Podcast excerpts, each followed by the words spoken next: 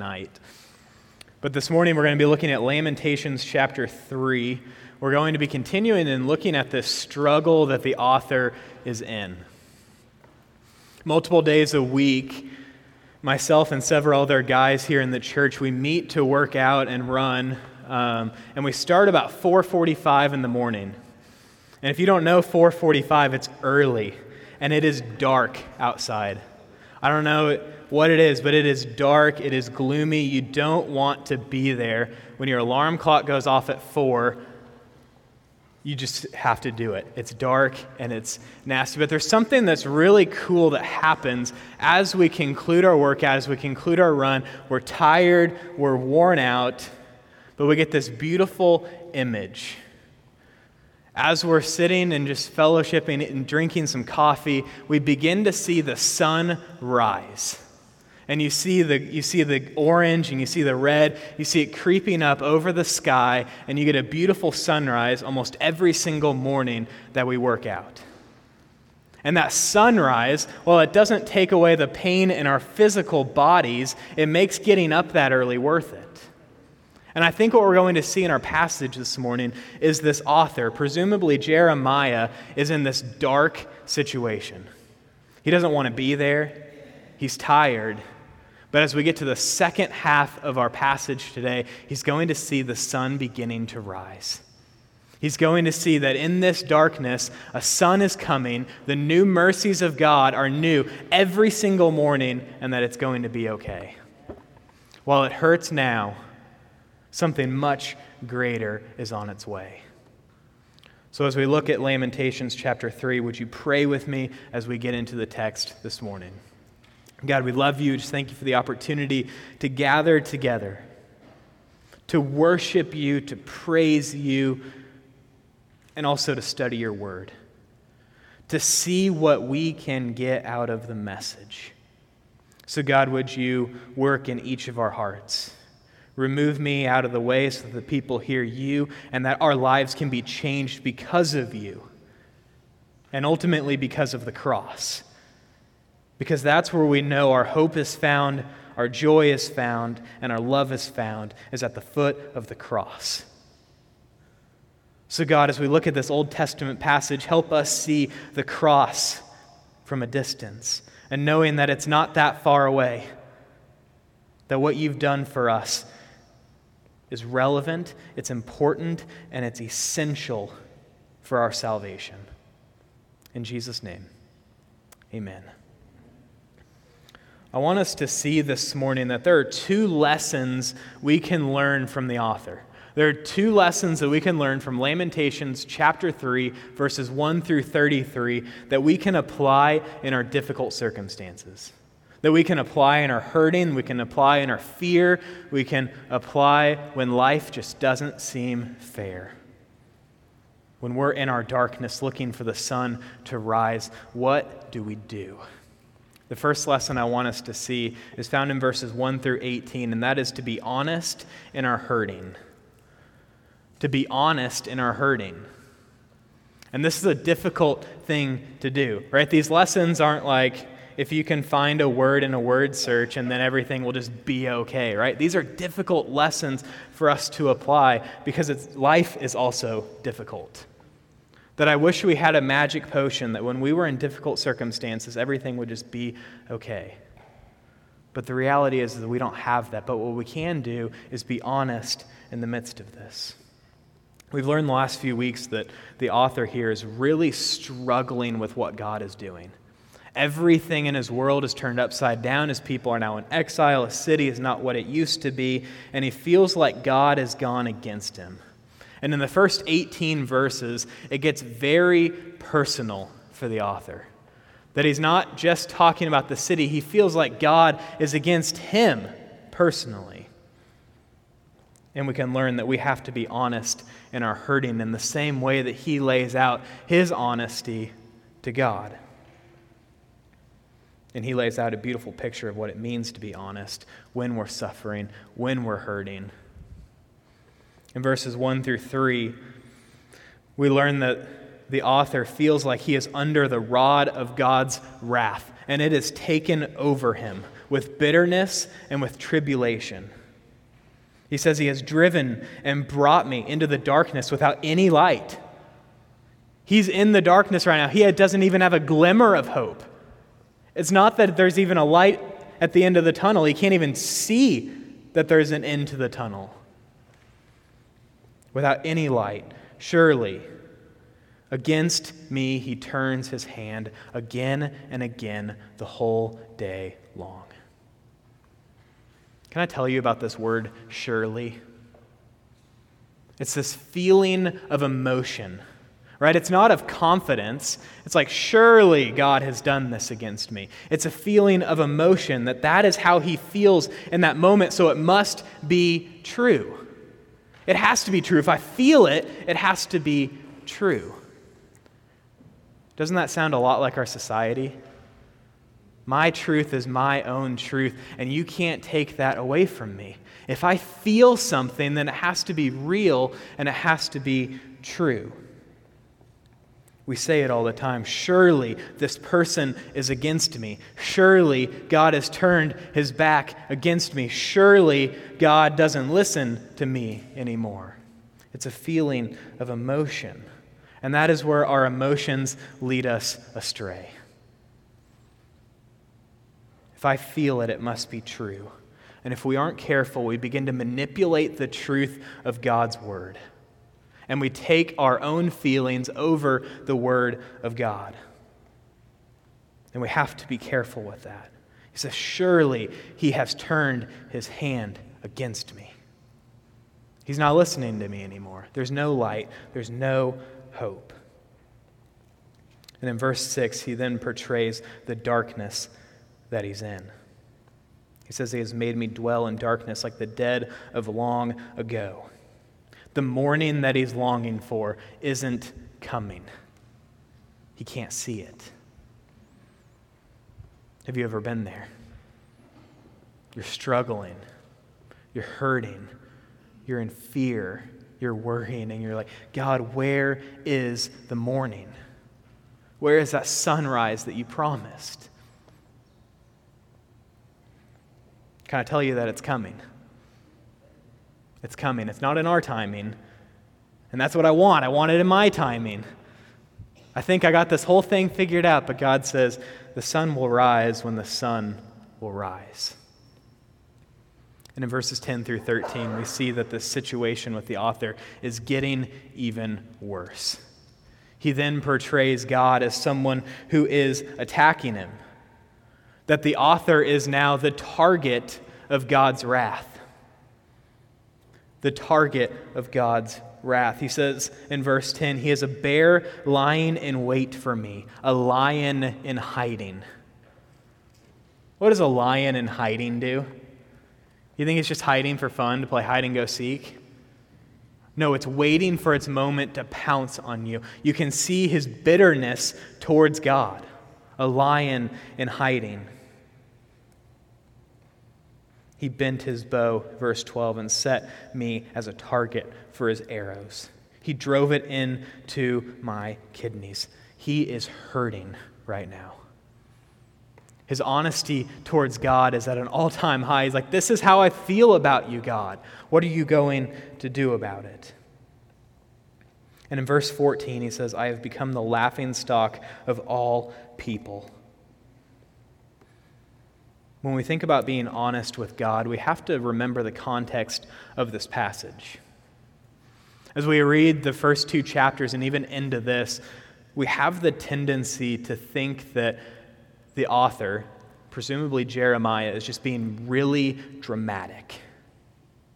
Like, he just needs to get his act together and stop complaining, right? Like, maybe he's a half a glass half empty kind of guy. We all know this type of person, right? The person who's always down, the person who can't force themselves to be positive. Maybe he or she is too hard on himself or too hard on others.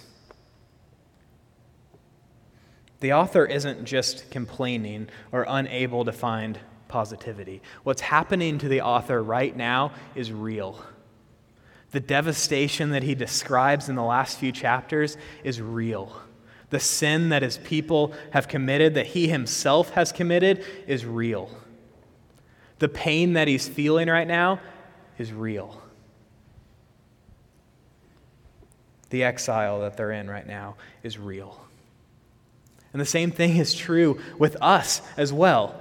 The sin that we have committed is real. The pain that we experience right now is real. The fear of what's coming, of what is next, is real. And how we are honest with God about that matters. Because we so often think, like, I can't bring that to God. Like, that's a silly thing to do. I know I shouldn't worry about tomorrow because God says don't worry about tomorrow, but I'm still worried about tomorrow. Like, what is tomorrow going to bring? But we should be honest with God. We should tell him that we're hurting. So how do we do that? Right? How do we be honest with God?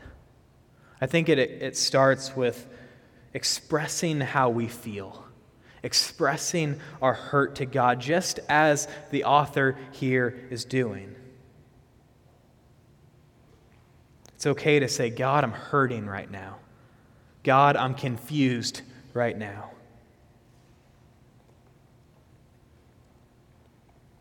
We're going to learn in our second point that as we say that to God, as we're honest with him, that we should do that. It's just not okay to stay there. It's not okay to stay in that point of just complaining to God. The reason we're honest with God is to move us towards reconciliation with him. It's to get us to a point to praise him. It's not just so that we can have an outlet to complain to. It's so that we can ultimately praise him in the midst of our darkness. We just can't stay there. We can't stay moaning and groaning to God. It must lead us to some form of praise. In verse fifteen, we then begin to see how the author is filled with bitterness. He's filled with bitterness, and this is where the honesty with others comes in. So we're honest with God in our hurting. We express our frustrations, our confusions with him, but we also need to be honest with others in our hurting as well. Have you ever heard the statement that honesty is the best policy? Who has heard that? Yeah, a few of you. Okay. Honesty is the best policy. That sounds like such a great idea, doesn't it? Nobody would deny that, like, yeah, that's a bad idea to be honest. Honesty is the best policy until it's uncomfortable. Honesty is the best policy until it's uncomfortable.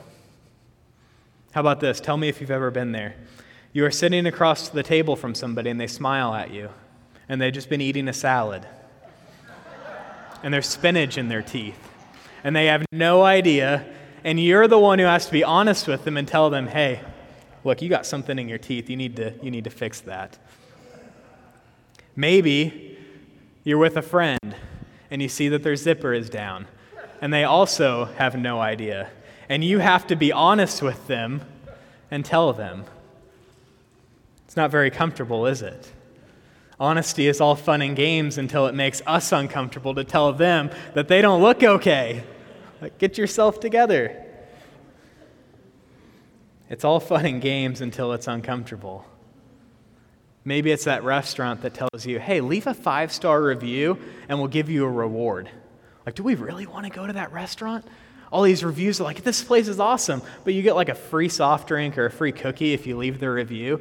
Like, it's all fun and games until we have to be uncomfortable about it. But we see, ultimately, that we have to be uncomfortable with it. That once we're uncomfortable with it, we're then able to be honest about it. In verse fifteen, he says, he has filled me with bitterness. And this is where the lesson of being honest with others really begins to set in on a practical level. We not only have to be honest with God, but we have to be honest with others. See, because bitterness often closes the door to clear and honest communication. He openly expresses his bitterness towards God among his hurting. In the midst of his hurting, he's still honest, but bitterness towards us. When we are bitter, we don't want to be open and honest with people. That's why we're bitter. But we'll see that he was, we'll see that as he was honest, he was vulnerable with God, that then moves him to a place that he never thought he would go. And that's what we have to do when we're honest with individuals. That as the author was hurting, God elevated him even more because of his honesty. The last thing we need as a church, as a whole, and as a world really, is people who hold grudges and bitterness towards others. We have to be honest with each other. Now, as a caveat to that, that doesn't mean we say whatever we want, whenever we want, and our filter is just gone. Because we're just being honest here, right? I can say whatever I want because I'm honest. That's actually called an opinion. That's, opinion and honesty are two different things, but we complete that. We put them together, don't we? Our own opinion is us being honest towards individuals. That doesn't mean we say everything we want. We have to remember that in the New Testament, Paul gave us the fruit of the Spirit, right? That even in our honesty, even in our hurting, we still show love, joy, peace, patience. You get the rest of the story, right? But it means that we have to do the difficult thing of being honest in times. And it means that there are times that as Christians, living in a difficult world, that we have to be the bigger person. That if somebody is being, if somebody has to be honest, it should be us. That if a that if a non-believer has hurt us, we shouldn't expect them to do anything because we are the believers. We have the fruit of the Spirit dwelling in us. We have to be the bigger person. And even if there is another believer that you are holding bitterness towards, we still have to be the bigger person and rise up. And the heart of that honesty must be reconciliation. It must be trying to restore that relationship. Whether we have hurt others or others have hurt us, we have to be honest to reconcile that relationship. The point of being honest with God and ultimately with others is not to keep score or to make sure that you're right. The reason we do it is to be honest and to reconcile that relationship back to where God wants it to be. Like I said, it's not an easy thing. It's a difficult thing, but it's worth it. And in verse eighteen, we learn that the author has gone to a point that he never thought he would go. We learn in verse eighteen that all hope is gone. He says, "My endurance has perished. So has my hope from the Lord. I thought he would come by now. I thought he would step in. I thought he would intervene in this situation, and he hasn't." Our first lesson is that we have to be honest with God. We have to be honest with others in the midst of our hurting. It's difficult, it's uncomfortable, but it's worth it in order to be reconciled to God. See, the reality is that we can and we should be honest with God. We can reveal our hurting, we can reveal our fears to the Savior, but we can't stay there. And the author knows that as well because there's a second half of this passage. And we see that in verses nineteen through thirty-three that our second lesson is to lean into the promises of God.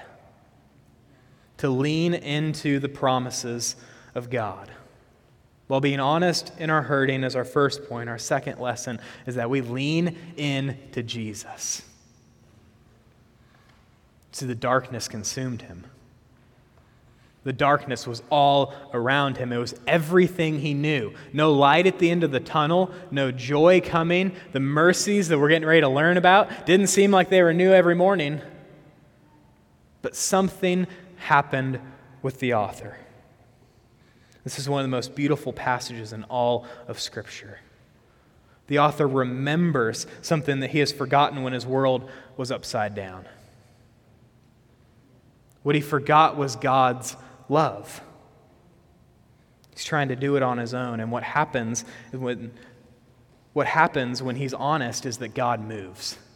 and that God helps him remember his love towards him, that he hasn't forgotten him, that he hasn't left him, that his joy and his mercies are still new every morning. Verse twenty, my soul continually remembers it.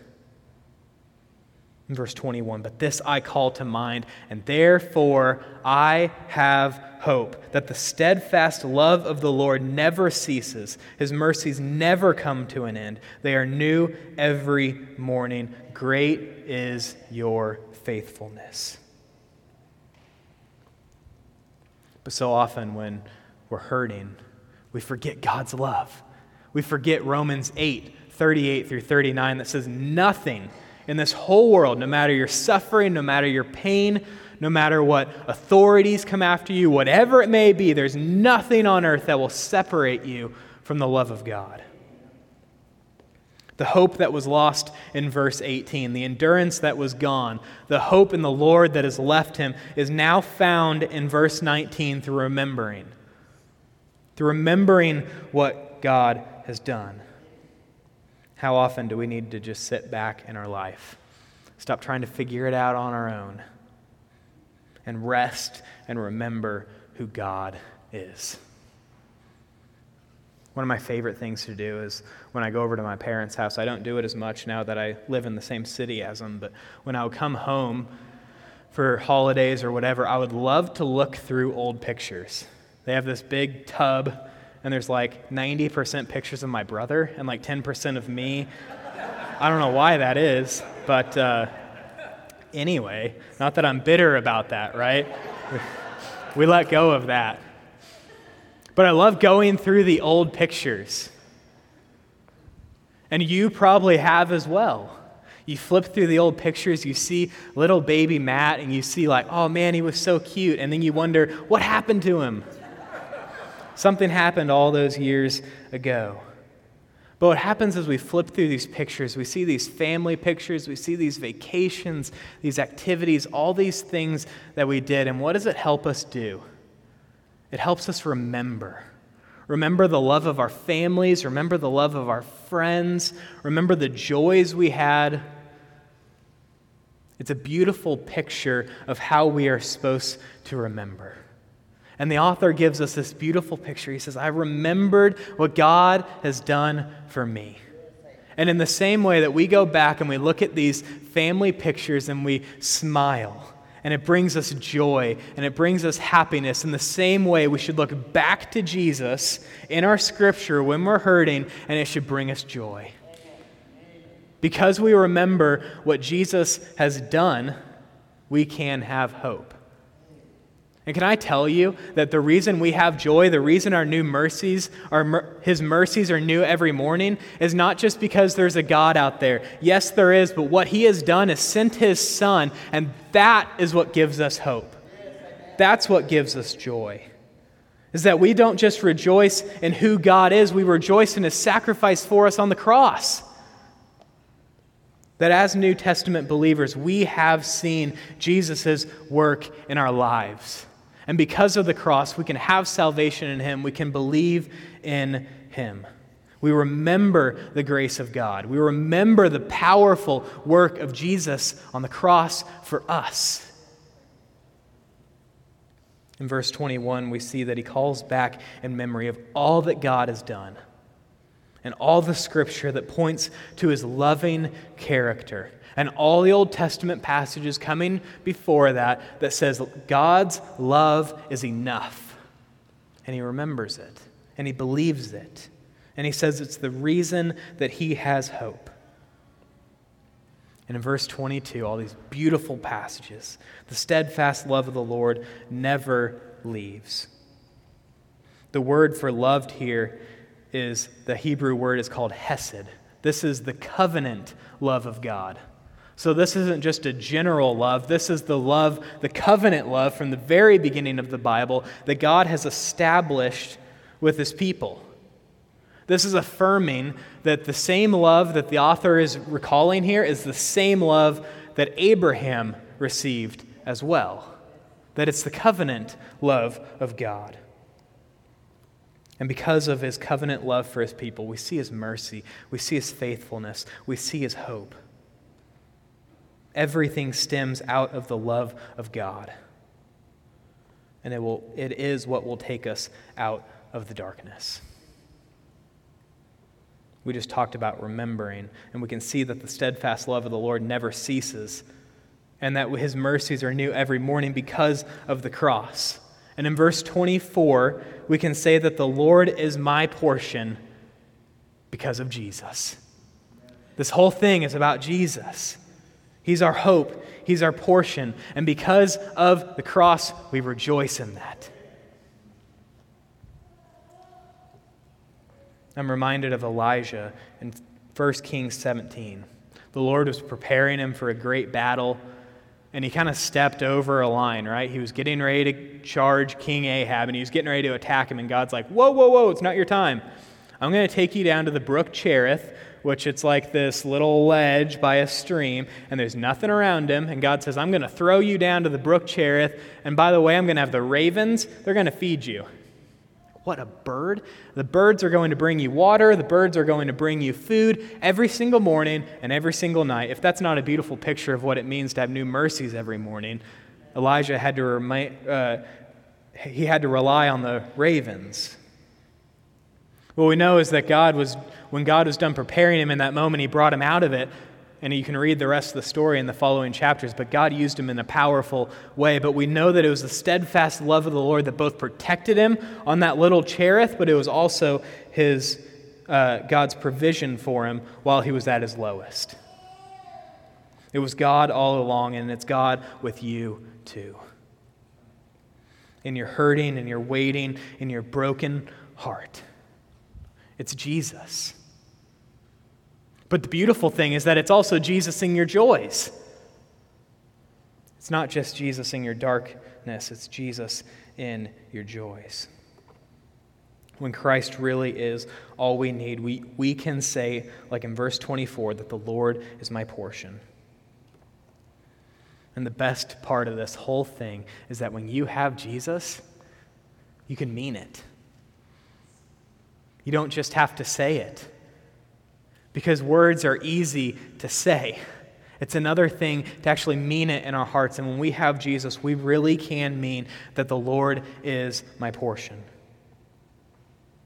And we can say that, as we talked about, that we can say that the Lord is my portion because of the work of the cross. Because of the gracious gift, we can be filled. And what do we remember? We remember our salvation on the cross. This is what it's all about. It's all about Jesus. It's all about the cross. It's all about the promises that he's made for us. As we continue in our passage, we get to this confusing section in verse twenty-seven, and he says that it is good for a man to bear the yoke in his youth. What in the world does it mean to bear the yoke in his youth, and why should he already do that? The answer is that the young have a certain advantage of time. If they bear the yoke of discipline in their youth, they will be prepared in their later years to deal with whatever comes their way. Because here's why. The yoke is not going away. The difficulties are not going away. We're not all young, but we are all younger than we are going to be. Think about that one for a second. You're as young few seconds ago as you ever will be. That's a terrifying thought. What it means is embracing God's discipline now seems to lighten the load later. There's a correlation here in Jeremiah twenty-seven twelve, where he talks about the yoke is surrender.